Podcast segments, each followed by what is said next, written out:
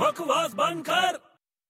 ਹੋਰ ਵੀ ਵੱਡੇ ਕੀ ਕਰਦਾ ਓ ਯਾਰ ਤੂੰ ਕਾਤੇ ਆ ਜਾਣਾ ਵਾਰ-ਵਾਰ ਮੇਰਾ ਦਿਮਾਗ ਖਾਣ ਅਜੀਬ ਬੰਦਾ ਯਾਰ ਤੂੰ ਇੱਕ ਤਾਂ ਤੇਰੇ ਤੋਂ ਪੁੱਛ ਰਿਹਾ ਕੀ ਕਰਦਾ ਤੂੰ ਤੂੰ ਉੱਤੋਂ ਚੜੀ ਜਾਂਦਾ ਓ ਯਾਰ ਦੋ ਘੜੀ ਆਰਾਮ ਕਰ ਲੈਣ ਦਿਆ ਕਰ ਕਦੇ ਉਹ ਤੇਰਾ ਕੋਈ ਭੈਣ ਭਰਾ ਹੈਗਾ ਕਿਉਂ ਉਹਨਾਂ ਦਾ ਵੀ ਦਿਮਾਗ ਖਾਣਾ ਹੈ? ਉਹ ਯਾਰ ਐਵੇਂ ਹੀ ਪੁੱਛ ਰਿਹਾ ਸੀਰੀਅਸਲੀ ਪੁੱਛ ਰਿਹਾ ਕਦੇ ਪੁੱਛਿਆ ਨਹੀਂ ਤੇਰੇ ਤੋਂ ਇਸ ਲਈ ਪੁੱਛ ਰਿਹਾ ਓ ਨਹੀਂ ਯਾਰ ਮੇਰਾ ਕੋਈ ਭੈਣ ਭਰਾ ਨਹੀਂਗਾ ਅੱਛਾ ਇਸ ਲਈ ਮੇਰੇ ਨਾਲ ਲੜਦਾ ਹੈ? ਅੱਛਾ ਤੂੰ ਇੱਕ ਗੱਲ ਦੱਸ ਤੇਰਾ ਕੋਈ ਭੈਣ ਭਰਾ ਹੈਗਾ ਮੇਰੇ ਹਾਂ ਹੈਗੇ ਆ ਕਿੰਨੇ 26 ਕੀ ਹਾਂ 26 ਤੇਰੇ ਘਰੇ ਕਦੇ ਫੈਮਿਲੀ ਪਲੈਨਿੰਗ ਵਾਲੇ ਨਹੀਂ ਆਏ ਓਏ ਆਏ ਸੀ ਫੇਰ ਸਕੂਲ ਸਮਝ ਕੇ ਚਲੇ ਗਏ ਓਏ ਬਕਵਾਸ ਬੰਦ ਕਰ